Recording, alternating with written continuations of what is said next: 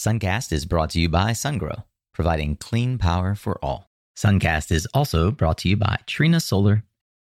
I tried to think what is the most essential component in society, and I realized that even computing and the app industry and cell phones, all these things require energy. Why not start at one of the most essential components that really isn't going to shift based on trends but will remain constant?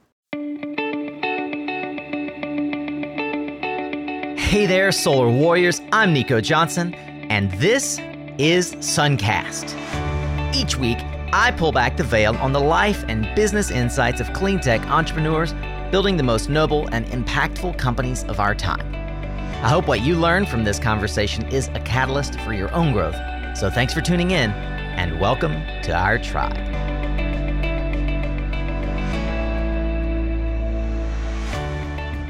When most people think of innovation and venture. The idea of venture capital comes to mind, and you think about investing in outside companies, raising a fund, deploying that capital, taking a carry. There's just a way that the venture model works. But there are some companies, like today's guest, Eight Rivers, that have more of a venture studio approach. If you're unfamiliar with what that means, I think that you're going to enjoy the conversation that we have with the president of Eight Rivers right here in my hometown of Durham, North Carolina. Damian Beauchamp is a true entrepreneur, and the story of how he got to Eight Rivers itself is fascinating from his own entrepreneurial ventures while studying and building his battery startup informed his lens on who are the great folks that I would want to work with. And when he met the founder of Eight Rivers, let's just say it was a natural fit.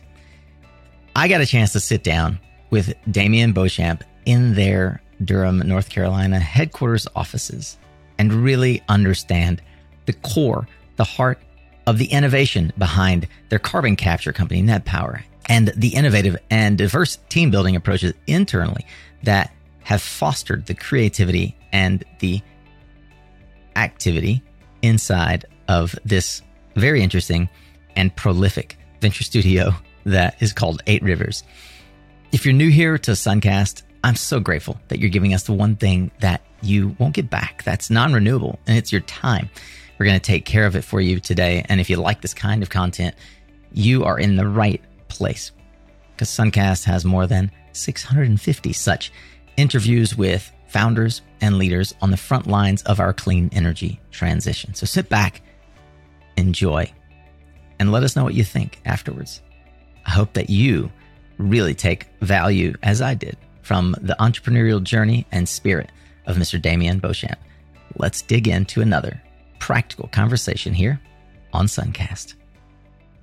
Damian, it is fantastic to have a chance to sit here with you in the Eight Rivers office, which I've never visited despite being a Durham resident.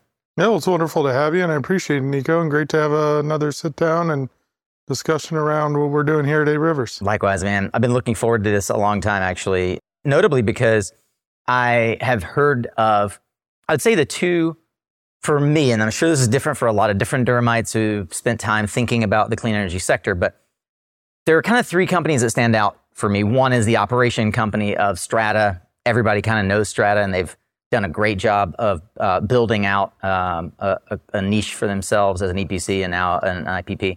SJF um, has done a great job from a venture perspective, investing in companies like uh, Nextracker. And then there's this other sort of lore around this company, Eight Rivers, hmm. and Bill and the team that has put together $2 billion worth of market value. And I don't hear folks talk about Eight Rivers um, in quite the same way as Strata and SJF. It's kind of like folks are not sure right where to put it. So, how do you describe the problem at a macro level that you all have created Eight Rivers to solve? You know, Eight Rivers was really founded upon the premise of solving large industrial scale innovations, stuff that typical VCs and and PE funds weren't really going after. Um, so it's the more capital intensive innovation that, that we've been focused on. Um, and that kind of focus and, and, and thesis really started to more center in on the energy transition and reducing emissions. Yeah. So we're focused on industrial innovation at large scale. And the North Star for us is around reducing emissions from all processes, from heavy industry to power uh, and even transportation. So, for those who are in, unfamiliar then with Eight Rivers as an organization, introduce us then to Eight Rivers and why the vehicle that's been created that we call Eight Rivers is intended to address the problem you just enunciated. The company overall was was founded to do this because there there was nobody else doing it in the space. Yeah. Um, and And when you say yeah. it, it is investment. It, how how do you characterize? Yeah, yeah. So, so the model here at Eight Rivers is that instead of investing in outside technologies, uh, we chose to use our own kind of brain power and resource and expertise to develop solutions that we heard the market was looking for. Right? We heard carbon capture was too expensive, uh, and so we went uh, about designing new processes rather than purely retrofitting Got it. uh, existing Yeah. systems. Uh, so we designed new processes to do and produce the things that they they produce today, Yeah. but then inherently put the constraint on the system that it has to capture all the CO2. Is it fair to say, for those who are familiar with Idealab, that Eight Rivers is like the Idealab of the East? I, I, I think that could be accurate. I'd say we were, we're the Idealab uh, of the East, but with a very climate and, and emissions reduction Uh-huh. focus. Okay. Yep. Got it. So taking the model of, uh, and again, I'm just trying to help folks wrap their head around how Eight Rivers functions. And the the only one that comes to mind when you say like there's not one, the one that comes to mind that's sort of analogous is is Idealab, where Bill Gross, uh, instead of investing in other companies, famously has invested in hundreds of ideas that came out of his or his executive team's heads, which have been across the board in tech, not not exclusively to climate. And what I hear you saying is Eight Rivers is doing that, innovating with the team internally, but specifically towards climate tech, specifically towards reducing emissions. Correct. Fantastic. Okay. The name Eight Rivers. Where'd that come from? Yeah. So a lot of our processes actually have CO2 looping throughout the systems. Okay. And so the eight kind of represents that that looping nature Sure. that's within most of our systems. And also, um, you know, eight is infinity stood up, and that kind of symbolizes the the significant task ahead. You know, it's not easy to innovate uh, industrial t- scale technologies, Right. um, and so that's a that's a very large task. And then the rivers represents the persistence of a river, and through its persistence can carve canyon and rock, but also doesn't fight fight its natural flow. Um, and for us, we're not working to fight what the market uh, needs. We're not trying to develop solutions that are in our own heads. We're motivated by the market and finding solutions that are both practical from a technical perspective as well as practical and pragmatic from an economic perspective. And so, kind of what I like to say um, is, is infinite persistence is really what, what is required to achieve the energy transition and ultimately net zero. Perfect. Speaking of net zero, uh, one of the first innovations or investments through Eight Rivers was a company, Net Power. Could you walk us through some of the early stages or milestones that represent for you success or proof points that the original idea and the evolution of the idea by Bill and the co-founders um, is working for Eight Rivers? Yeah, absolutely. Um, the Allam-Fetvedt cycle, the net power technology, really started uh, on on just a blank sheet approach of how would you redesign a power plant if you had to inherently capture all the CO two. Um, and through that process, there were many iterations of the cycle. There was a lot of conversation with market experts, large utilities, you know, EPC, large engineering companies, and Yeah. things. And and there was a lot of feedback that was given through that process, and there was a lot of learning and a lot of recommendations that the team uh, at that time took and applied to the system, and ultimately perfected that. Now, the the perfection of the system wasn't only from a technical perspective, but also had to constantly be conscious of the economic outcomes of the technical changes that were being made along the way. Right. So, where things would yield higher performance, they would give higher capex. And so it was really a balance between that. And I think we found a good balance. Um, and that total value proposition is really what brought uh, a lot of the partners that came into Net Power uh, and joined uh, Eight Rivers, uh, who ultimately is the corporate founder uh, in that journey. And now, you know, Net Power is super successful. It's got its own separate team. Yeah. It's got a, a separate CEO. It's got its Yeah. board, and, and it's, it's, went separate, public. It's, it's exactly it's a public company. This is what this is for me the correlation with Idealabs because it's one thing to invest in a company as a venture firm, but the success of Eight Rivers is in launching and standing these companies up to become public firms to have acquisition um, sort of strategic exits, which of course venture firms do, but they're not incubated the way that they are here at Eight Rivers. What other companies have come forth from the Eight Rivers ecosystem? Yeah, so I mean, our model at this point after Net Power is to really keep the technologies we develop in house. Okay. We do look at partnering with external uh, carbon capture, clean energy companies in ways that we can use our platform to help them be successful. Because ultimately, we're not about our own success, we're about the success of the energy transition. We're about achieving net zero. And if there are other organizations who we can help or who we can provide some of our learnings to, uh, we look to do that. But for the time being, Eight Rivers as an entity looks to hold its technologies in house. We've got large partners now Yeah. uh, that are supporting the deployment of those technologies. And so the whole concept of, of spinning out separate entities isn't necessarily something we see as, as, as a requirement Aha. for our success going forward. I see. How much total capital has Eight Rivers brought to the clean energy, uh, sort of the, to the approach to the capitalization of both the business of Net Power as well as the overarching stru- infrastructure for Eight Rivers? Yeah, so when you look at the the total platform of of technologies that we've invented uh, and projects that we've created, um, to date, there's been over two billion dollars in capital deployed. Wow. That's amazing. All from local Durham billionaires. Yeah, yeah, yeah, yeah. yeah. We might be creating some of those. I think I hope so. Yeah. I hope so. Yeah. That's a that's a great story. We'll have to come back and and uh, and recapture that story as well. Hey, if you're looking for a way to maximize the ROI for your next utility project, I would like to point you to Sungrow's new SG4400 modular inverter. This new innovative solution will reduce capital and operating expenses because it arrives already on a skid with a step up transformer. It's built using four 1100 kW modules so that if one of them fails, well, the other three keep powering right on through as the DC and AC protection are completely separate between the modules. You can learn more about this fantastic new product and more at mysuncast.com forward slash sungrow. Is it fair to say that uh, carbon capture is at the heart of most of the work that you're looking at? Yeah, that's right. Right. Carbon capture is at the heart of it, but there's some other themes on, on how we achieve that carbon capture Okay. and how we achieve the efficiency in our systems. And so, um, one thing about hydrocarbons that's really interesting and fossil fuels in general, anything that has carbon and hydrogen, um, when you combust it in pure oxygen, in a, in, a, in a straightforward reaction, you get CO2 and water Yeah, as, as your products. Right.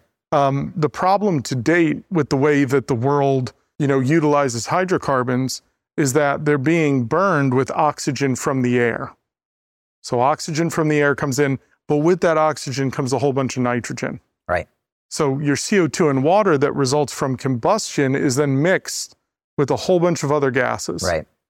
and and that's where you need a whole bunch of energy to fight the entropy Right. right entropy is disorder and to bring order to things you always need to input energy think about cleaning your house right you you need to put energy to keep things in order and so It takes a lot of energy to clean my house. right mine too i have two i have two kids and and and and exact it's actually a great analogy right and if you if you look at the back end of the system and you don't you you remove the requirement to fight that entropy Yeah. you can get much better economics for a system that captures CO2. So what we do on the front end, going back to what's the common theme, it's oxycombustion on the front end Yeah. in nearly all of our systems. Okay. So we're burning with pure oxygen instead of oxygen from the air.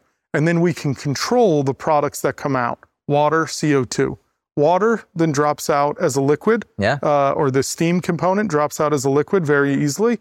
Um, and then the other common theme is heat recuperation. Uh huh. So we're all about energy efficiency and how we keep the heat in the system. Got it. And by doing that heat recuperation, you end up needing to burn less hydrocarbon. hmm So it's energy efficiency and then inherent carbon capture through oxycombustion. And when you think about direct air capture, one of the things I like to say is the way you get pure oxygen is you actually use a big refrigerator essentially Yeah. to remove it from the air.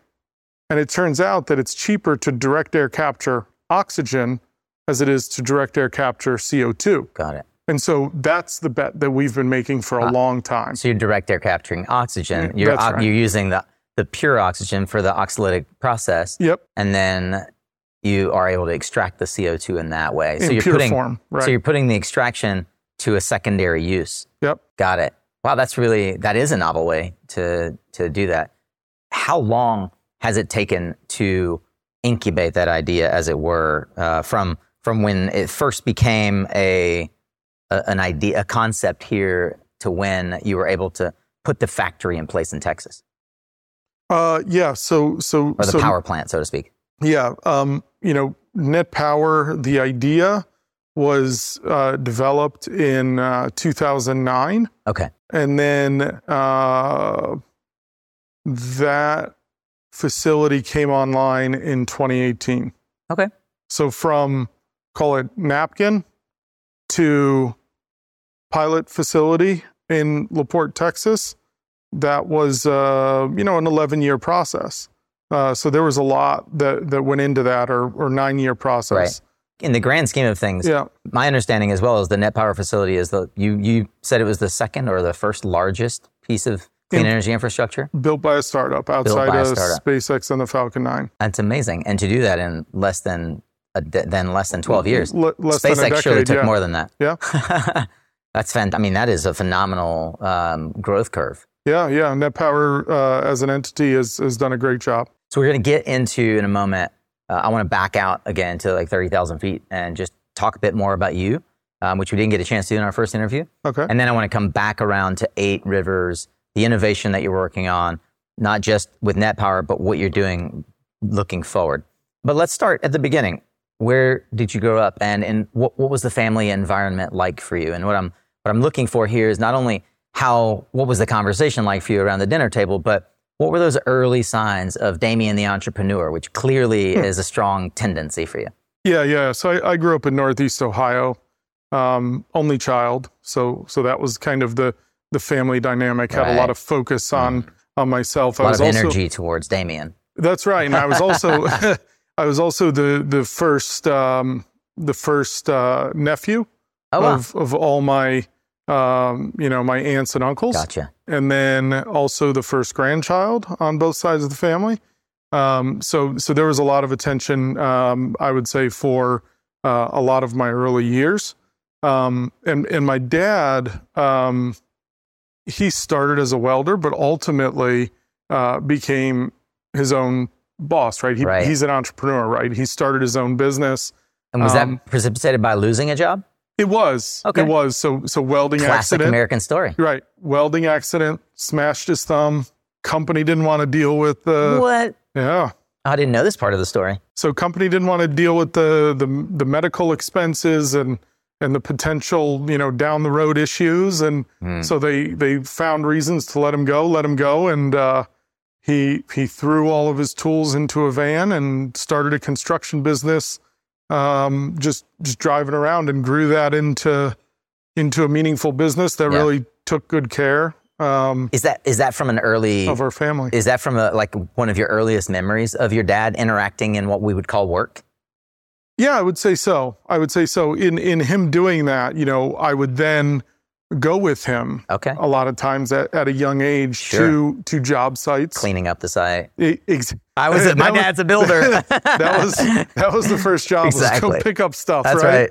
Um, and and uh, and so did that for a while. But then also when I was young, I do have a distinct memory of um, you know I took a wagon and I filled it with a bunch of rocks that I thought were really cool looking. Uh huh. They really, in hindsight, were just The river rocks. just ordinary rocks. I, yeah, I mean, like even probably chunks of asphalt that I thought Dug them were up in your backyard. interesting, right? I proceeded to walk around the neighborhood pulling this wagon, going up to doors, knocking on the doors, uh, and getting trying to get people to to sell rocks. Yeah. And I remember one time, and and maybe this started my my uh, my skill of not really caring too much uh, about getting told no. Yeah. Uh, but I knocked on the door of this older gentleman. Turns out he was an ex-Vietnam vet, and he lost his mind Did he as, really? as to why I was soliciting him to buy rocks. And I'm just like, I was probably like nine years old. So there's this little nine-year-old. This dude's losing his mind. So I hightailed it out of there, and it just continued on though. Oh right? I just continued on. Yeah. Uh, That's a that's great. I, I wish that I'm sure it's imprinted on your mind as though you're a third person watching that image. And you're right; those early moments can they can settle in for you as fear or fearlessness, yeah. depending on the environment that you're surrounded in. Mom, also an entrepreneur, or not so much? No, no, um, more office based work. So paralegal, um, ultimately got into um, uh, county work, uh, you know, supporting kids that are in bad situations. Yeah. remember one of the times we were hanging out, you said that you were able to see the dichotomy between the frustration and the freedom of your mom's work and your dad's work. Yeah. right? And yeah, not, that's not true. that entrepreneurship is free, free is freedom in itself, but it's freeing in schedule. Well, I forgot I talked about it, but that's it. Yeah, Yeah. absolutely. Do you do you consider then that you've always been sort of hard to tame in that regard? Yeah. Yeah, Yeah. I, I explains yes, why you always yes. seek the top position. Always, Um, yeah, and it's not it's not even so much the top position as it is a sense of autonomy and freedom, that's right. right? Yeah, I've I've always had a boss here at Eight Rivers. I've always had somebody who is kind of directing things, yeah, um, and I'm perfectly fine with that. And and it's more how Mm. uh, I've been directed. So so when I'm directed with the sense of freedom, I find I perform really really well. So I know that you went into uh, university, chemistry as a focus, very interested early on in clean energy. Hmm. I think it's really interesting given the history that I'd like you to explain about batteries and, and other technologies that you ended up sort of back in molecules um, and not in not in chemistry. I mean, ten years ago you were creating a battery company, and now we're in an environment where that battery technology or company is is, is sort of set to accelerate. Talk a bit about the direction that you originally sought for your career Mm. and the ways that you interweaved uh, entrepreneurship into that. Yeah. So um, you know, started in physical therapy. That's what I thought I wanted to do. Okay. Um, Wow. You know, I was big into bodybuilding back when I was younger. Mhm. Um, and so thought I was going to go into physical therapy. Ended up getting a job uh, in a pharmacy as a pharmacy technician. Then decided I wanted to be a pharmacist. Yeah. Uh, then had to take some chemistry courses. Took chemistry, realized I was good at it, realized I liked it a lot, especially organic chemistry, and um, ended up just going pure chemistry route because I didn't really want to become a pharmacist and realized counting 30, 60, and 90 was a skill that I mastered pretty quickly. Um, Mhm. didn't really present that many challenges for me. Yeah. Um, so, so went in the chemistry route. And the, the primary thing I saw in chemistry is that I didn't know what I wanted to do. I was still not sure. Yeah. And instead of going the route of, say, like business or um, psychology or uh, you know some of these other fields where people who aren't quite sure what they want to do end up going, I said, let me let me develop a skill set that's applicable to all aspects of society. So if I want to get into paint or I wanted to get into materials or I wanted to get into pharmaceuticals or wanted to get into energy, chemistry as a foundation when you don't know what you want to do Yeah. offers you all opportunities. Yep. Um, and so that was the decision uh, for for the chemistry piece. And then when I was in between uh, undergrad and grad school, uh, my professors who were kind of overseeing my uh, progress uh, through my undergrad, my advisors, they asked what I wanted to do after undergrad. Yeah. And I, I said, you know, go get a job. And they were like, well, why don't you want to go to grad school? And I said, well, I can't afford that, right? Uh-huh. um, and that's when they kind of explained to me the way the system worked about, you oh, know, you, paying, yeah. yeah, you, you, you can go for free.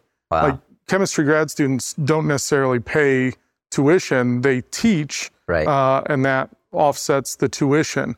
And so when I found that out, I, you know, that, that seemed like a good value proposition for myself. So decided to pursue that. And Mm-hmm. before I went to grad school at Ohio State University, they asked me what I wanted to focus on. And um, the focus was going to be CO2 conversion to value added products. And they said, ooh, that's really hard. Mm. A lot of people have been trying to do that for a long time. yeah. We don't know if that's the best, that's a really hard thing to do. And so as I went into grad school, I, I knew I wanted to do something energy related. Yeah. And energy was again a reason, or the choice for energy was because I still wasn't sure exactly what I wanted to do ultimately. But it's a big TAM. exactly. Yeah. And, and it's essential. I tried to think what is the most essential component Wow. in society. And I realized that even computing and the app industry and cell phones, Right. all these things require energy. That's right. And so, why not start at, at one of the most essential components that Yeah. really isn't going to shift based on trends, but will remain constant? what time frame is this? 2005, 2008, Uh, this was 2012 12. that I was going into grad school. Yeah. Okay. Yep.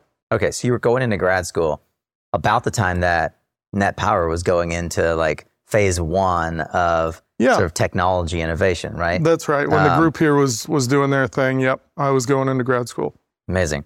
And when you got to grad school, started thinking about electrochemistry, started looking at the possibilities, Yeah. what did you gravitate towards? Uh, I ended up joining the only like purely energy focused group that was really in the in the whole chemistry department. Yeah. Um, and that was a group that was focusing on um, dye sensitized solar cells. Yep. So a, a, a kind of somewhat, I, I would say, new. Um, it's new in its sense of commercialization. Yeah. It's relatively mature in the field of research. It's only a handful of startups, all of which have failed, Yeah, yeah. have commercialized the product. the the dye sensitized Yeah. solar cell. That's right. Yeah, Almost entirely for gov- government and army use. That's right. Yeah. Yep. And uh, you know, it, it suffers from stability issues Right. and, and things like this. But um, you know, found that very interesting. Um, so so they did dye sensitized solar cells and battery Mhm. chemistry. Um, and then while I was there, we started getting into hydrogen Yeah. uh, generation Okay. from from solar, and and that was a really compelling group because I could do everything from organic and inorganic molecular synthesis Uh-huh.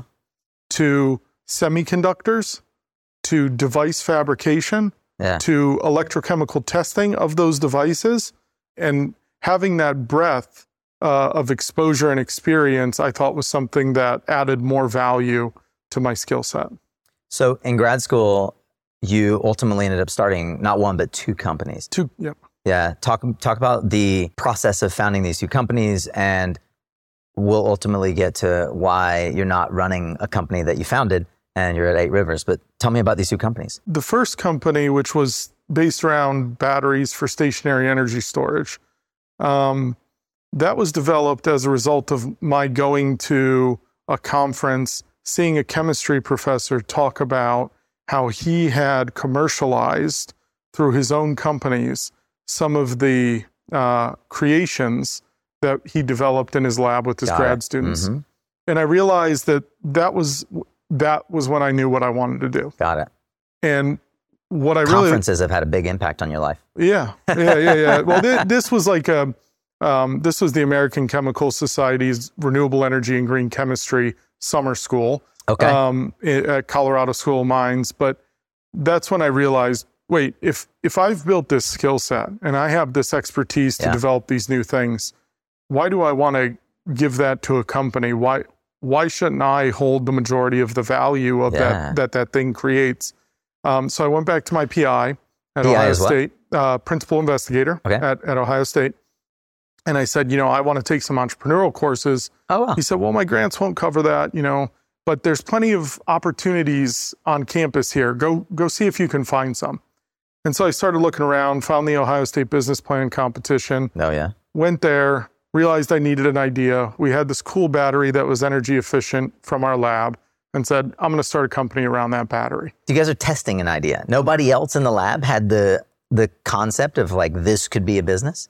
No, there, it, it's very rare, I think, uh, or was was rare at the time Got it. for any any technical person, at least in the chemistry department or even the chemical engineering school, um, for that technical individual to go do entrepreneurship. It takes ambition. I was the first person at Ohio State University's chemistry department to start a startup Ever? in the history of Ohio State. What? Yeah, That seems bombastic. it, it yeah. I, what, I mean, Ohio State's well known as a business school. Yeah, yeah. Uh, At least as a graduate student, I know Sure. I was the first Sure. first one. So surely there's alumni that have left and started but you mean from the school, like spinning an uh, IP out from the school. Right as a graduate student Yeah, as yeah. well. Yeah, As a student, Yeah. not someone coming from the outside going, that looks interesting and, exactly. and help and like getting the rights to it, which is And- the most common way that these technologies get spun out. and typically it's larger companies that are doing that, right? Yeah. So they're coming in and licensing that. Yeah. And so I found the business plan competition. Um, didn't know a lot about business. Turned out a lot of the business students didn't have any ideas for a business, and so they all gravitated towards. Oh, towards. how cool. So I stood up in that first meeting, pitched it. They all came over and said, "We want to be with you." So I leveraged their expertise, and um, Is it surprising for you as an as a young chemistry grad student the number of business students without an idea that they just they they actually are almost just as much like drones as your colleagues in the lab? yeah, yeah, it was it was very interesting. And so that's when I realized that by by having a dual skill set like this, Yeah. you you you increase your your own value How even true. more. Wow. And so I ended up winning that Ohio State business plan competition and went on to compete in a number, uh, both, uh, you know, domestic and international business plan competitions. Um, won most that I competed in, um, and and then I ended up getting tapped to do the joint safety committee for the chemistry department at Ohio Uh-huh. State. So I was the the founding member of the joint safety committee, tapped by the chair, and part of the whole impetus of that committee was to improve the safety culture at Ohio State University, reduce accidents. Got it. And it was through that that I identified chemical inventory Right. and chemical waste as a problem that needed solving. Yeah. And we needed to look at systems to, uh, you know, Chemical waste in labs. eh, and chemical inventory. Got it. Okay. So what's on the shelves, Got it. Okay. right? Yeah. And I realized that wasn't being tracked. Wow. um, and and that there were a lot of efficiencies and even sustainability targets that could be improved if you knew what chemicals all the different labs had at one time on one platform. Sure. But the problem with with chemical inventory is that typically you have to print out a barcode, you have to buy the scanners, you have to buy the software, you have to print out a sticker, put it on every bottle because you can't get one manufacturer to print the same barcode on every bottle. But what I identified was that the Chemical Abstract Services number or the CAS number is a unique numerical identifier that every manufacturer by law has to print on the bottle. Yeah. Similar to an unique to, NDC. to the chemistry industry. Yeah, it- it- yes, Okay. uh, similar to an NDC or a national drug code. Got it. So every dr- every drug bottle has an NDC on it. Right. And uh, I ended up receiving an award from Chemical Abstract Services as a future leader in chemistry. And when I was there receiving that award, there was another individual from Yale who received the same award and told him about this idea where if we could use a cell phone to identify the sequence of numbers on a bottle Mm. and read those numbers and link it to a database, that you could do chemical inventory on an app on your phone. Right. And it turns out that this individual had previously in high school done a whole bunch of visual recognition applications which generated the captchas for Google No way. and others. And he went back to his room that night. He used open source code, developed the app, came down the next morning, No sh- showed me that it worked.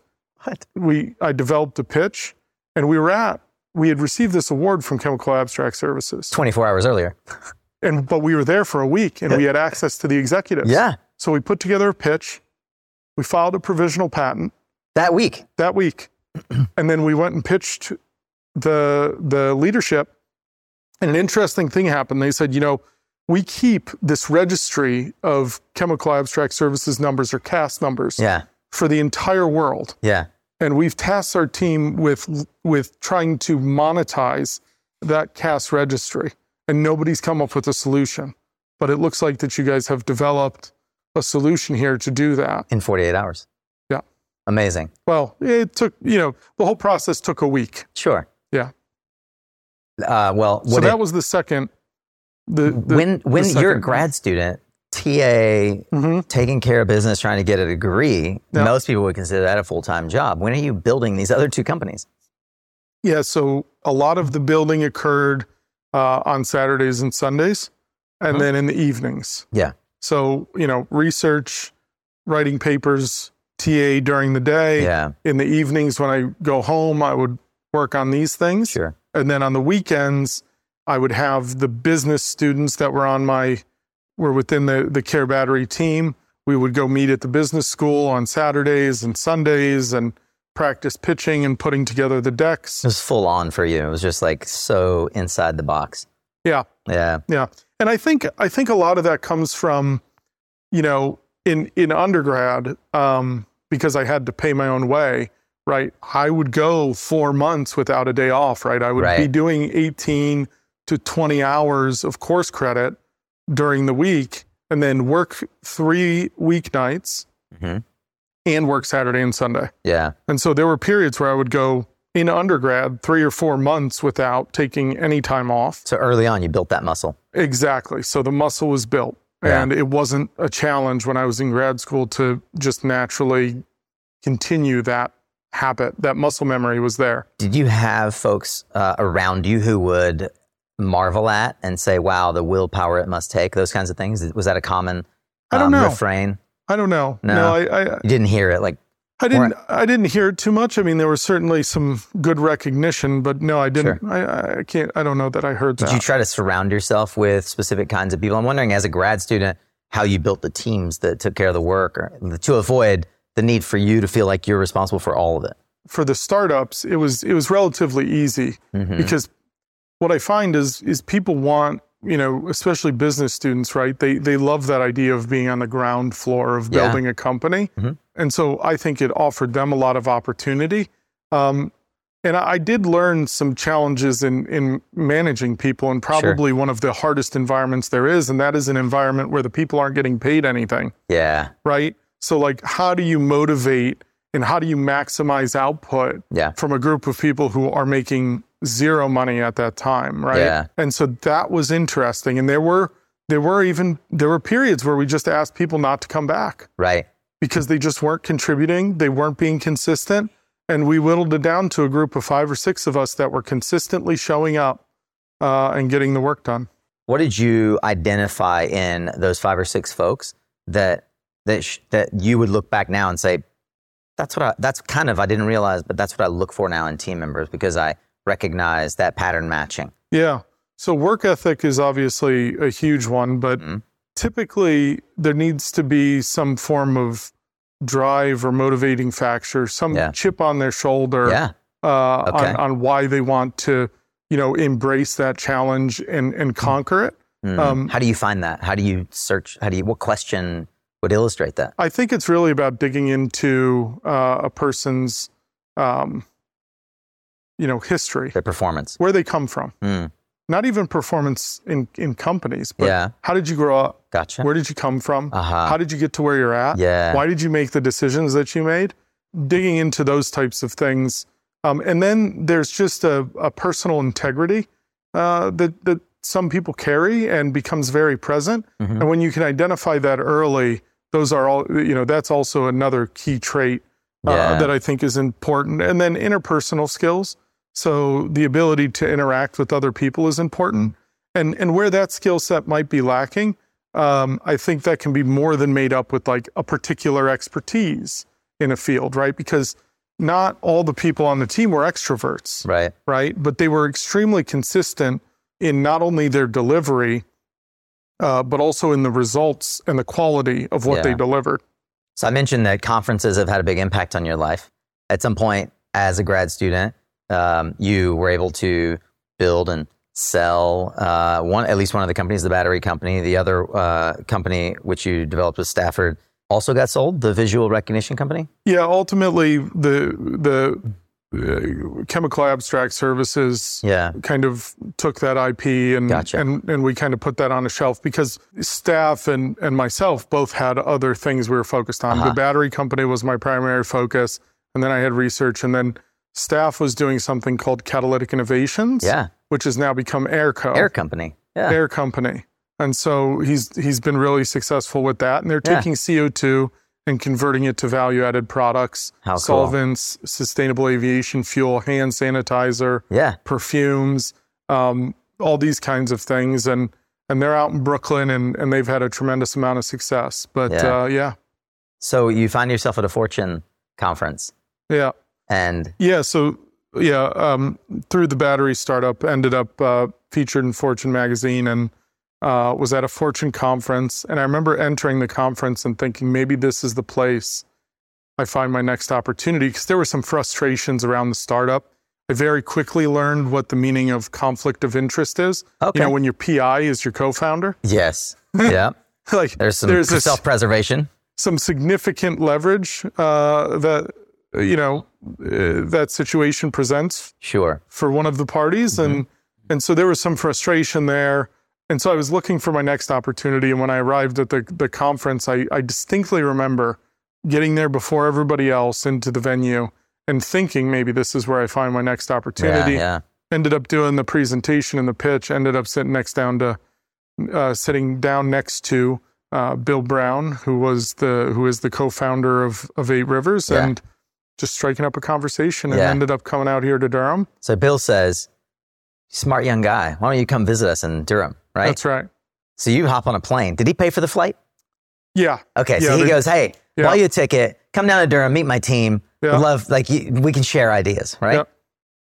At what point did you realize that it was more than just a come meet Bill's fantastic company? um i at about 1 p.m so I, I arrived at the office around 8.30 Yeah. and by 1 p.m i realized that perhaps i was being interviewed so Okay. yeah Uh, did it change your demeanor in any way? I think it did. Yeah. Certainly. I was much looser, charismatic, I would say, Yeah. in, in the first couple hours of that day. And I remember that you said that the thing that struck you that day was just the audacity of the vision for Eight Rivers.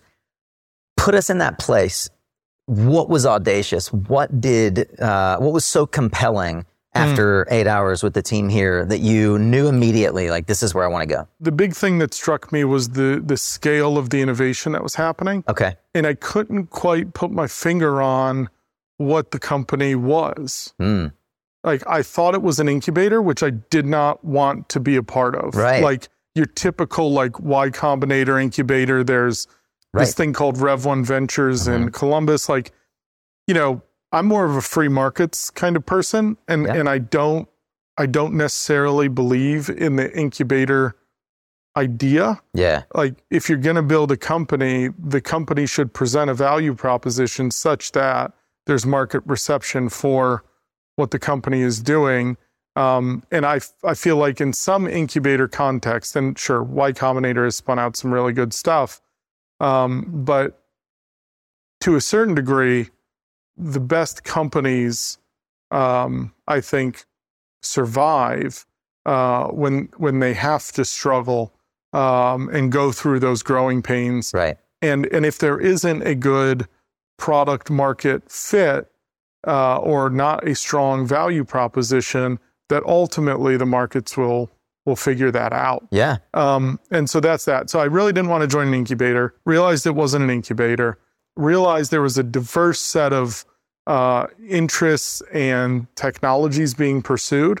Uh, since then, we've gotten much more focused, right, into just carbon capture. But at the time, there was there was space launch, there was telecom, there was the power plant, um, and it just really felt like a place where one's intellectual and entrepreneurial um, desires hmm had the freedom to explore new opportunity.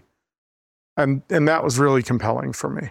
if it's possible to distill, is there a special sauce that you have either discovered here or helped create that is Eight Rivers unique? Yeah, I, I think the the the special there, there's a lot of ingredients in the special sauce, but um, I think you know the core thing is allowing people to explore Mm. and fail, Okay. and and not having a construct that's overly punishing uh, in in in those circumstances. So it is punishing, but not overly punishing. Yes. Okay. That's right. I mean, it's always, you know, if you spend a lot of time on a new idea, Yeah. right, that and then and then it Yeah. doesn't move forward, Sure. or a project and it doesn't move forward, that there there is a punishing aspect of that. Beyond the psychosomatic punishment. Yeah, that's right. Is, um, is And- there yeah. is there an example that stands out to you of someone like you're particularly proud of the effort that was nevertheless a failure?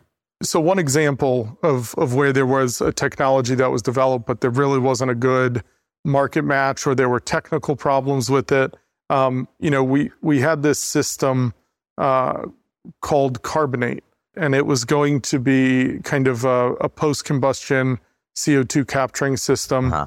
And just through that, as we developed it, we started to learn things about the supply chain, about materials handling, Right. and and we just we we realized that it, it really wouldn't make sense technically. It wouldn't, especially wouldn't make sense economically. And so that's one where we we set that aside. Got it. But out of that, out of that learning from carbonate and the basis of what it was doing was calcite. Calcite. So calcite ultimately kind of came out of some of the technical learnings. Okay. Um, and and calcite is our direct air capture technology. Right.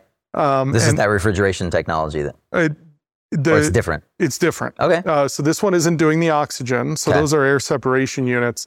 This one's pulling CO2 out of the atmosphere. Okay. So this is the one that won the uh, DAC hub, Okay. the DOE Direct Air Capture Hub grant. Um, How much is that grant? uh, Do you remember? Total was 20 million. 20 million. Yeah. For winning or the whole grant process? Um, for for the Southeast Direct Air Capture Hub was 20 million. Yeah. Wow. And you all the won. overall grant process, I think, was closer to 2 billion in total awards. Yeah. Goodness gracious. So Yeah. Eight Rivers and Calcite won the Southeast DAC Hub prize for a grant of 20 million. Mhm. That's phenomenal. Yep. That's uh, that's a big step up from uh, your your early battery startup at Ohio State, It is. right? Certainly, yes. Goodness gracious. Is there a methodology developed or cultivated within Eight Rivers that helps to uh, I mean, because I have to assume through the through the failure process, calcite is born. There must be some internal process of evaluation. There's something that you've developed that allows for for gleaning those insights. Yeah. So the ideation really comes from problem statements or issues that we identify in the market with clients. Yeah. Whether that's, you know, we have a lot of natural gas that's has a lot of H2S in it and sour, so we can't produce it. Uh, to direct air capture is really expensive. Well, why is that? And Mhm. what are the things to focus on to to drive the cost down? Um, to um, you know, how do you improve um, the energy efficiency as well as the carbon capture rate for hydrogen generation, uh, as well as remove certain supply chain constraints that exist for some of the hydrogen generation technology that exists today in the market. Um, so we always are focused on market problems, customer problems, and then working to develop solutions internally that address those problems. Yeah. And the way that we develop the solutions internally is not to hand the problem to a domain expert. So we don't just find somebody who has 10, 20 years experience and just let them develop the solution. We allow people with diverse educational backgrounds, diverse cultural backgrounds come together and, and look at the problem and and kind of work uh, around that problem and, and and play with it a bit to to see what comes out. Then if there's a viable solution, we then put it through a bit of technical challenging Yeah. to to ensure that the technical viability is Yeah. there. And then very quick uh, after we've got kind of a the the system set, Yeah. we then go work on the economics and and we're very rigorous to determine if it makes financial sense. In a world where lots of solar technology providers seem to blend together and have little differentiation, it truly is necessary that you are able to dig deeper, get more resources and tools, and have more breadth of opportunity to learn and share with your core partners. Trina Solar is leaning in to the many requests for the Trina Hub, the new global partner portal dedicated to giving partner training courses and certifications, as well as a full asset library of pre built and co branded marketing resources for channel support. I'd like to encourage you to try Trina Hub for yourself, see how it helps grow your solar business and develop or enhance your digital marketing ecosystem. Learn more and sign up today at mysuncast.com forward slash Trina. Hey, friends, I have a proposition for you. Instead of freezing your tail off like I am here in North Carolina, why don't you jump on a plane, come to San Diego January 17th to 19th, and hang out with us at Intersolar, Intersolar North America and Energy Storage North America. As you're probably aware, one of the premier US based trade show and conferences focused on solar, energy storage, and EV charging infrastructure. Suncast listeners can get free access to the expo hall by using the code SUNCAST at intersolar.us. That code will also get you 20% off your conference pass to learn, connect, and conduct business with the most innovative companies in the solar and energy storage business. Go to intersolar.us, use the code SUNCAST. And hey, don't forget to stick around all the way through Friday because yours truly may be on stage at the Solar Games. Come check it out. See you in San Diego. So we're at 30,000 feet. I want to take it to like 5,000 feet. Yeah. So we don't bring in a domain expert, but rather we take it to a diverse team. Is this like a one day charrette? Is this a virtual or an in office thing? Can you really bring it brass tacks of like how Eight Rivers approaches this, like this specific as- activity? Yeah. So that's the thing about innovation, right? There isn't a direct process. Okay. This goes back to the rivers, right? And this is why so many big companies fail at innovation because so many big companies want to force process yeah. into everything that they do. Want a template. They want a template and they mm-hmm. want to know this step, that step, this right. step, that step. Innovation is needs to have some structure, but also needs to be very fluid. Yeah. Yeah. And and the timelines in which we innovate aren't necessarily forced.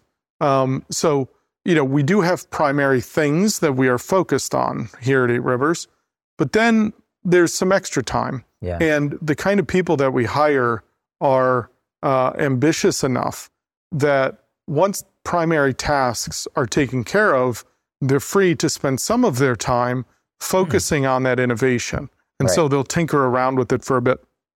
Calcite's a great example of that, right? So Adam Goff, who was kind of the ideator and inventor on Calcite, you know, his background is is government relations.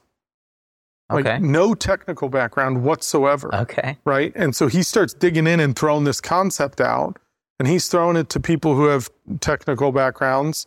So at that time, mm-hmm. it was it was Adam, it was myself, it was Jeremy Fetvedt, uh, who's on the Allam-Fetvedt cycle. Uh-huh. Um, and and we just started tossing that around amongst ourselves and just kind of said, I said, yeah, the chemistry will work. And then on the mechanical side, like how you actually implement it, Jeremy had a lot of input uh, because that's his background. And then Adam just took those inputs and further developed the system and really spent he spent the most time kind of developing that system of everybody at the company. Um, and then took it not only from the technical aspects, but then started running it through the Carbon X Prize. Wow. Uh, which we won the first phase of that. Uh, did the testing at his house using his oven. No way. to see if this was going to work. so when, when I talk about the kind of people that we hire, right. these are the kind of people that when the day is done here in the office, yeah. still have so much curiosity mm-hmm. that they go home and they tinker and they they you know they're looking at the problem and they're they're trying to solve it because it's an intellectual challenge and ultimately you know that won the x prize then it won the first round of carbon removal credits from the frontier fund was a consortium of google and McKinsey and Meta and Shopify. And then ultimately, uh, you know, we won the Southeast DAC Hub first phase as well. Amazing. Yep. So I want to bring it back to this concept of a business isn't built on ideas, it's really built around people, and talent is the core contributory factor. Um, it's the currency that ideas are built on, right? Um, Hmm. there's, you also have said that uh, idea, or was it the previous, the original CEO, um, or the or the fellow that was the original CEO, that ideas without execution is the sound of one hand clapping. Yeah. So that was, yep, Cam. Yep. Cam, uh, the first CEO. So you have to have execution, which means you have to have a good team.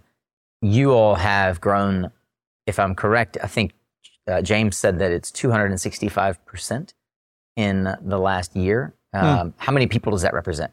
Yeah, so we went from roughly call it 15 to 18 uh, to around 75 at this point. Yeah. Yep. What does the recruitment process look like for an organization like Eight Rivers to sc- to scale that quickly when you're actually solving? It's not a software business. Yeah. It's you- you're solving actual physical problems in the world. Yeah, yeah. Well, I mean, there, there's this new phase that we're in now. Um, we're we're obviously keeping our innovative DNA within the company, Yeah. um, but to the point of you know innovation without execution is the sound of one hand clapping, which is something Cam used to say. We really needed to start focusing on getting domain experts who could execute. Uh huh. Because if we don't build anything, right, we just become this shop, this idea shop, Yeah. right? And so we're very much focused on execution now.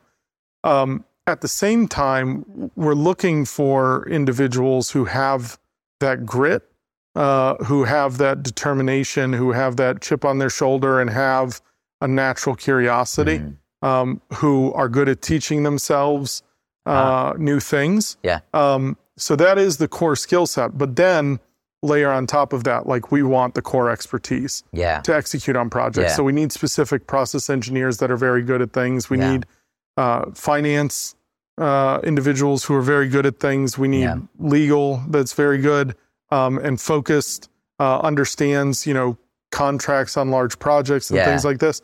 And so the recruitment process now is we can very much give a specific skill set that we're on the lookout Mhm. for. Um, and then we leverage recruiting firms. Uh-huh. Um, we now have something new here at Eight Rivers, which we hadn't had for a very long time. I think it's only maybe two years or a year and a half old, and that's an HR department. Okay. Um, and so, you know, we leverage those recruiting firms, and then, um, you know, obviously HR is running that process, but then the interview process, we try to get a diverse set of skill sets internally, interviewing Yeah. each person. hmm Yeah. So more than one or two folks are interviewing. Absolutely. Are you always the final interviewer, five or, or six? your wife? Um, no, no, I, I, I'm not. I'm not always the final interviewer. No, No. not at all. Yeah, some organizations are built that way. It's that like first few levels come through sort of domain expertise, and then the executive responsible for hiring is the last line Yeah. of defense. Yeah, right? that's right. And we do have different people over different departments, Sure. and that will typically be, um, you know, Are there- certainly within the process. Have you had as a team uh, organizational conversations about what to solve for, what you're looking for? Like you have to have these skills. That's there's actually relatively tried and true tech uh, ways to find out if a person is you know going to tick the boxes.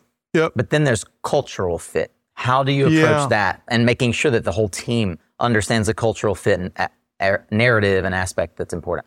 Yeah, I think on the, on the cultural fit and the personal temperament, that is something that, um, you know, Megan Coley in HR really focused on, Uh-huh. um, and that's where their expertise. That's that's one of their expertises, and it's certainly not not mine to be able to test whether a person is a is a is a cultural fit. I mean, the best thing I could ask a person about cultural fit is if they're okay with a, a degree of ambiguity. Oh yeah, Uh, and that's a good question. yeah, exactly, and and the ability to operate in a system that doesn't have an overly burdened process. I'm always curious how you find out someone's like the grit, like you said, that chip on their shoulder, and Yeah, what you know, as as even with a small team, I think that that's one of those things for us that it's hard to identify, and sometimes you feel lucky but there there have to be ways, and I keep searching for it, right? By asking folks like you, like, are there good questions or frameworks that help identify that chip on the shoulder, someone who's willing to work extra hours, um, and and not and, and not count the cost, so to speak, mm-hmm. right? Because those are the folks that in a startup world are going to rise to the top and become executives and and execute on the innovation. Yeah, yeah, and I I, I think again it goes back to understanding a person's background, how they got mm. to where they got, how hard did they That's have right. to fight, um, how much effort did they have to put in for for new graduates. I mean, one of the best things I could say for people coming out of universities is to to volunteer your time and get involved in in multiple things, right? Um, and and try to demonstrate your leadership through those things. That's right. Because like, curiosity. Yeah, yeah. Like on a resume, you can see somebody who's going to put in a little bit extra effort based on yeah at least you know for those those near term graduates what they what they did during their time at, at university either undergrad or grad or both. I'm always very attracted to uh, individuals that i've seen like step out and try and start their own thing. Yeah. Like I, that demonstrates a, a particular set of characteristics and a mindset so sometimes people don't want to hire entrepreneurial minded people because they're afraid they're going to leave right? They're yeah. afraid they're they're they're short term thinking. Yeah. They don't dig their heels in yeah, I I don't I don't know that that's necessarily the case. I think it really matters. Of you know, there's a particular personality for those individuals. Yeah, and if you can give them the the the sense of freedom to operate, mm, that really, autonomy, they they might they might just stick around for yeah. for a good bit of time. And I would say we have a number of individuals um, who who have that entrepreneurial mindset who who have stuck around for quite some time. So one of the conversations that we got into in our first com- in our first interview was around how you see that Eight Rivers is bridging the gap between what we call traditional or fossil fuel energy mm. and molecule based energy and renewable energy and renewable technology, and in particular, hiring from traditional fossil fuel based companies. What trends are you seeing right now in skills or skills gap and how you guys are filling roles with folks that are, I would say, non traditional for clean energy company?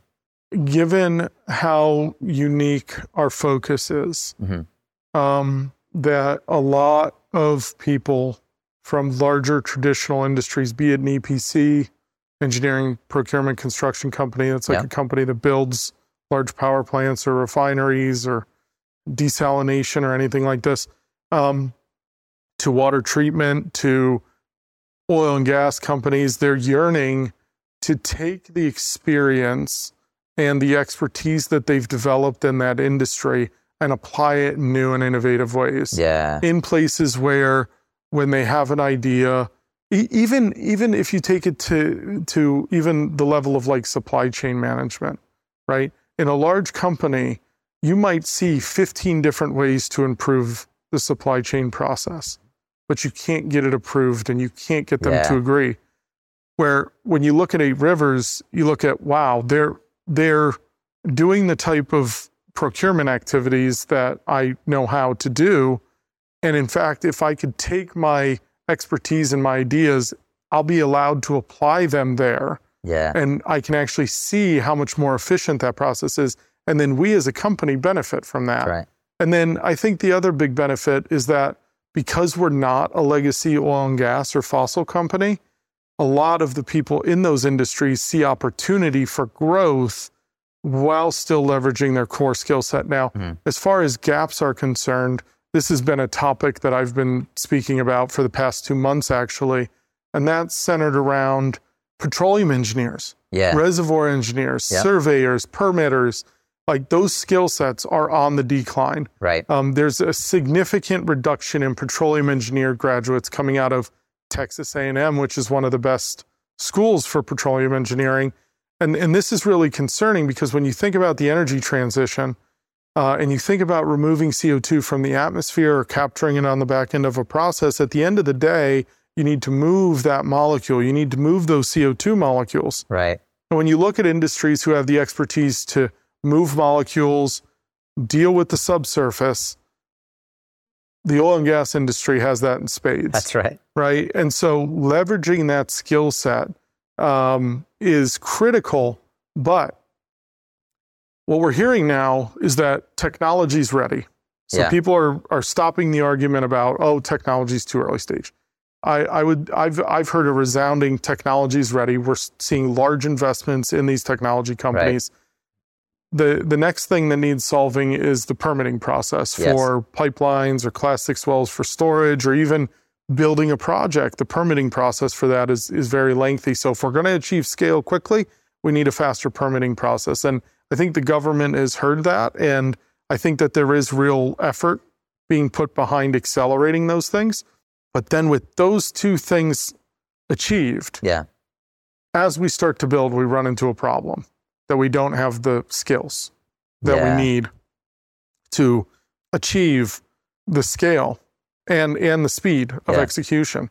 And so I think that really what what and, that's what I think is so great about your your podcast, right? And the fact that you've reached out is because we really need all of the skill sets, all of the tools, Yeah. solar, wind, carbon capture coming together That's right. because we've had decades of deployment Yeah. of a lot of renewable technology, and that has made a huge dent in the overall energy mix. Yep. But we need more because Yep. the CO2 continues to increase. That's right. Despite the fact that we've had record deployment. That's right. Yeah. And, and so bringing all these skill sets together and developing projects where there's, you know, I, I see in the future projects that are leveraging the intermittency of solar to maximize solar's value in an industrial process that Mhm. captures the CO2 as well as leveraging wind Yeah. and bringing all those resources together to produce, you know, sustainable fuels, sustainable materials, zero emissions electricity.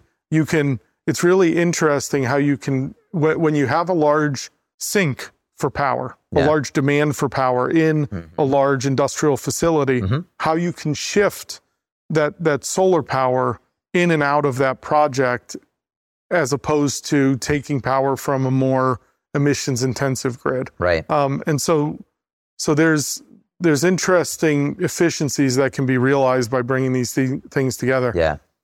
And another example, just to just to touch on this more, is like all of our processes. I said use oxygen, Right. right?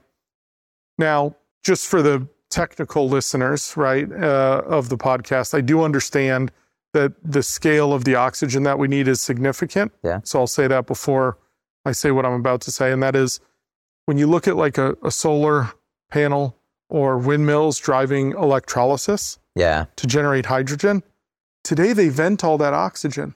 They vent it. They vent the oxygen. Oh. This So- is the it's the equivalent of a of a, a oil well flaring.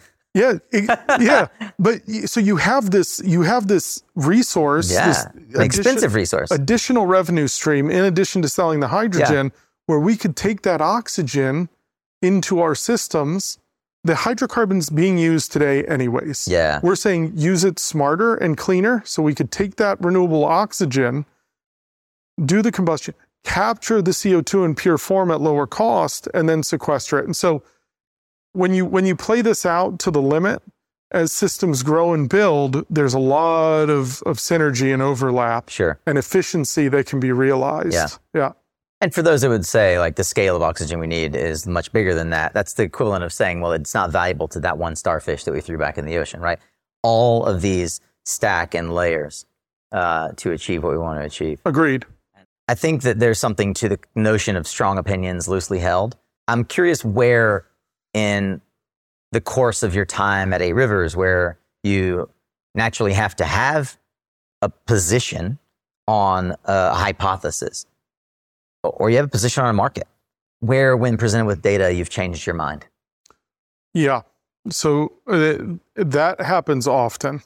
um, so one of the things that I try to practice, and one of the things I talk about, is this concept of suspending your disbelief. Okay. Um, and it really centers around taking your biases off the, t- like identifying what your biases are Yeah. and taking them off the table. Okay. Um, and then listening to the facts that are, are presented Yeah. um, and making decisions based on that. And so, you know, there there are certain technologies or projects that you know myself or any other individual here will will be partial to. Right? Maybe they've put a lot of their time into that thing, um, but one of the core features about Eight Rivers and one of the things that we're continuing to work to build into our culture is the ability to look at the technology or the project for its merits on performance, technically, viability from a supply chain perspective, market reception for the solution, as well as the economics. And if any of those things don't match uh, or don't look to make sense, to not pursue the technology or the project mm-hmm. for the technology or project on its own, right? right? It, it has to have the appropriate attributes to pursue that thing. As you survey the landscape of innovators presently tackling emissions reduction broadly, who's impressive to you? One of the most impressive groups that I don't think many people know about um, is this group up in Alberta, uh, Canada, uh, in in um, in the Edmonton region. Mm-hmm. There's a company called Northwest Refining, and it's run by this guy Ian MacGregor. Okay. Um, and Ian is an engineer, technical guy with an entrepreneurial fire. Yeah. To build stuff that I've like I've never seen. Wow. Um, and he's one of those people where when you meet him, you just you can feel yeah, you feel the energy, the, the, energy, the passion, and the inherent persistence uh-huh. uh, the, that he carries and his group developed this thing called the Sturgeon Refinery in Edmonton. And this was the first refinery that had inherent carbon capture built in. Okay. He also worked to develop the Alberta Carbon Trunk Line, which is this huge 10 million ton capacity CO2 pipeline going from northern Alberta to the south, and then, you know, sequesters the CO2 um, and actually got that project done as well. Um, there are probably others, but the impressive thing that I found out recently is that Ian and the companies that he's created are responsible for capturing 10% of all anthropogenic CO2 on the planet right now. What? Of all anthropogenic CO2 that is captured, they're doing 10% of it. Thank you, Ian. Yeah. Holy huge, smokes. Huge. That is quite a statistic. Yeah. Yeah, that is impressive. Thank you. That qualifies. Yeah. That's amazing. uh, as you think about the time uh, launching your own two firms and working on getting Net Power to go public or other products like Calcite, are there any particular salient lessons or takeaways, either that you've learned and you pass along, or maybe Bill or other mentors have given to you that really sit for you as these sort of catalytic moments and ideas that help you as an entrepreneur? Yeah, I think, you know, maximizing diversity and optionality is huge. Okay. So so when innovating, you don't know exactly which partners, which companies, which groups are are going to buy into the vision and yeah. and and see the challenge ahead and be willing to embrace that challenge. Um, so it's very important to to build, cultivate, uh, and maintain relate a, a, number of relationships. Yeah. Um, so so that's core, um, and and not not deciding in your own head what the best path is. Yeah. But really going into the market with an open mind um, and a desire to uh, explore the possibilities. Ultimately, find and discover um, who are the best partners for a project or a technology. And there, there are lots of different attributes that, that make for a good strategic partner.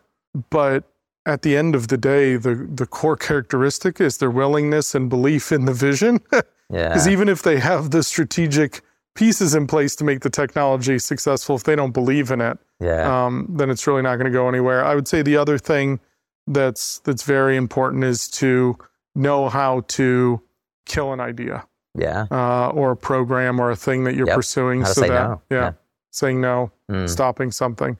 Actually, I'm glad that you that's your second point because I think that a key to leadership is being able to make tough tough decisions. Often before you feel ready to. Yeah. Um, is there an example that you could point to where you've had to do that? Um, yeah. So, so there's a number of technologies that we chose to not pursue. Yeah. Um, at least over the past, you know, seven to eight years that had been previously developed. Um, and there's lots of uh, examples of projects and opportunities that Yeah. Rivers worked on uh, where we stopped. Like, for example, right in the in the parking decks all around ATC here, Yeah. That was all Eight Rivers technology that controlled all those parking decks. What does it control? Um, so the gates, Oh, so okay. for going in and out. Oh, Yeah, so these were all systems developed by Eight Rivers, and we thought there was a big business in parking huh. back in the day. And in fact, there, there is. Yeah. Um, and more and more apps are coming out Yeah. uh, to you know produce efficiencies in in parking systems. But one, I think we're a bit too early in that. Yeah. And then as we started to understand the economic model of that, we un- we we didn't believe it could really scale, Gotcha. uh, at least to match our ambition. And so that's one where deployed that first set and then stopped. And then as we look at the portfolio today, we're actually being very critical in looking at the different technologies and saying at what point are we going to say stop? right. And we're trying to predetermine that now. Yeah, yeah, we're, we're trying to predetermine Oh, is super the stop point. Yeah.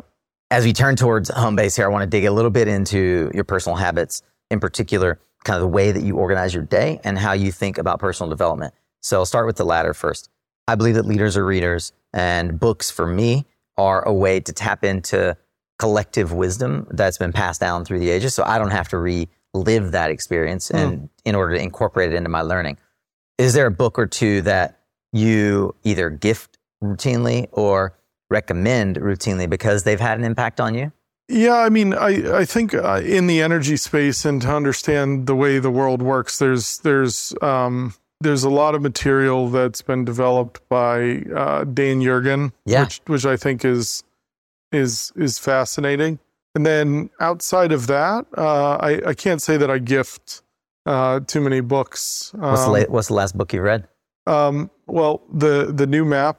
Uh, The new map. the new map was a was a very good one by Okay. by Dan Yergin, and that's Right. one that uh, some people around here, uh, this guy Will that I work with, uh, he and I both quite enjoyed that. Cool. Um, The new map. All right. Yeah, yeah, I love that you're referencing someone that not a lot of folks in the renewable sector are going to recognize, but he's a freaking superstar in the oil and gas sector. that's right. Yeah. I mean, right. super well known. Yep, Basically runs the whole of CERAWeek. He's like on stage all week long. that's right. I aspire, for those who, who don't know, like I aspire, Dan Yergin is my North Star. Like if I could map my career to one person, yeah, it'd be Dan Yergin. yeah, yeah, yeah, yeah, yeah. Very cool don't, dude. I don't, I don't fashion myself much of a writer, yeah, but, um, but he has sort of built his career on writing. Um, so maybe I got to work on that. um, is there a specific morning or evening routine, a ritual that sets you up for success? in the evenings, I, I typically like to dig into uh, the Financial Times. Okay. Uh, so I do spend Some time. light reading. Yeah, yeah. I, I, I, I spend some time uh, looking through that. I really like the content uh, and the perspective that that particular set of publication. So Uh-huh. glass of wine with the, you know, after the kids are in bed. Yeah, no, no glass of wine. So, uh, you know, I guess part of my routine is that I don't drink, Gotcha. right? So, Ever? Ever. No alcohol. Um, so I, I do have a lot of extra time on my hands. Um, Thanks. That's great. And then, you know, in the evenings, I'm obviously, when, when I am here, uh, I do try very hard to dedicate time to uh, the family in the Yeah. evening uh, until the kids go go to sleep, uh, because I do travel so much that Yeah. I'll miss whole weeks uh, out of the year. Um, so, so that's a big focus. Are you digital financial times or do you get a physical copy? Digital, Okay. Very, digital. sus- yeah, very Yep. sustainably and oriented. then and then you. I do use a lot of. Uh, I, I I leverage LinkedIn quite a bit. okay. Um, so you know the the news articles and announcements that are coming out of Yep. coming out on that, and and you can kind of start to see dynamics that are happening in the market if Yeah. you pay close enough attention. Interesting. Um, and Are so you that's a are really you very curated tool. in who you follow on LinkedIn? yes, who I follow Yes, as correct. far as leaders and Yeah, th- that- organizations, absolutely. Right. Or I mean, are you looking at your news feed or are you going to specific uh, folks on LinkedIn and looking for what they're saying? Both, Okay. both. Very interesting. You'll have Yes. to share your list with me. Yep. And I'll do the same. All right, where, if folks are so inclined, could they find you? Where obviously you're on LinkedIn a lot, so that's a, an answer. How could they Yeah. find more about Eight Rivers? Um, our, our website is Mhm. great. Yep, Um, it's so infinityrivers.com. the eightrivers.com. That's The number right. eight, rivers.com. Part another reason for the name is when you alphabetize uh, a list of companies. There you go. The eight always goes at the top. So, Yeah. you know, it is a benefit. But Yeah. no, eightrivers.com is, is a good one. And um, that site is more than just a website, right? It's it's more curated now, right? We have blogs on there. We Okay. have all our news announcements. We have details Wonderful. on our technologies. And so it's actually a really good tool to get to know us a bit. Amazing. Well, let's end today with what I call bold prediction, and I hope that yours is going to be uh, more all encompassing than some of the other answers I get from specifically renewable energy focused leaders. And that is if we look to 2050 and we're standing there, Damian and I, we're, we're old men, 2050, hopefully we're still alive. And, uh, and by, I, okay, maybe not old, but we're elderly.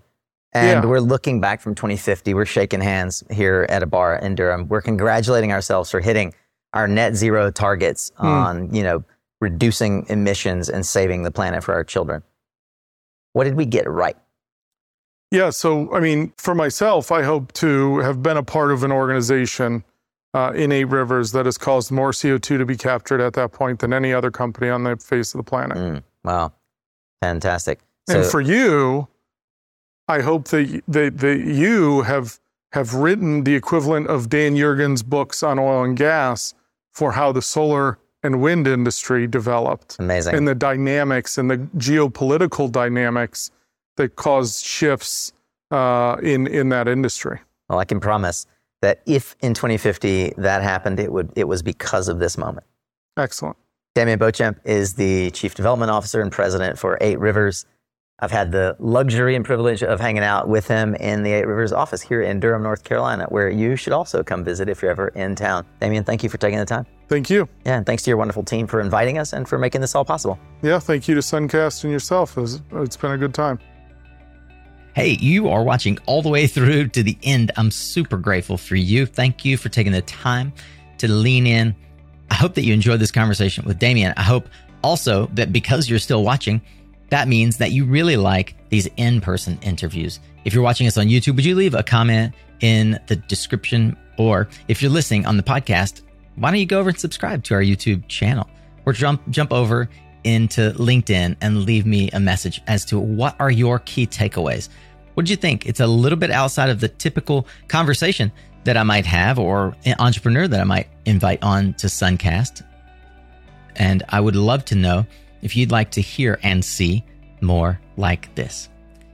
As always, the notes and takeaways are over in the show notes at mysuncast.com. There's a plethora of ways that you could engage with us there, including sponsors, which we're always grateful for because they help make this show free to you each and every week. I want to thank those companies that have helped bring this message to you. You can find out more at mysuncast.com forward slash sponsor.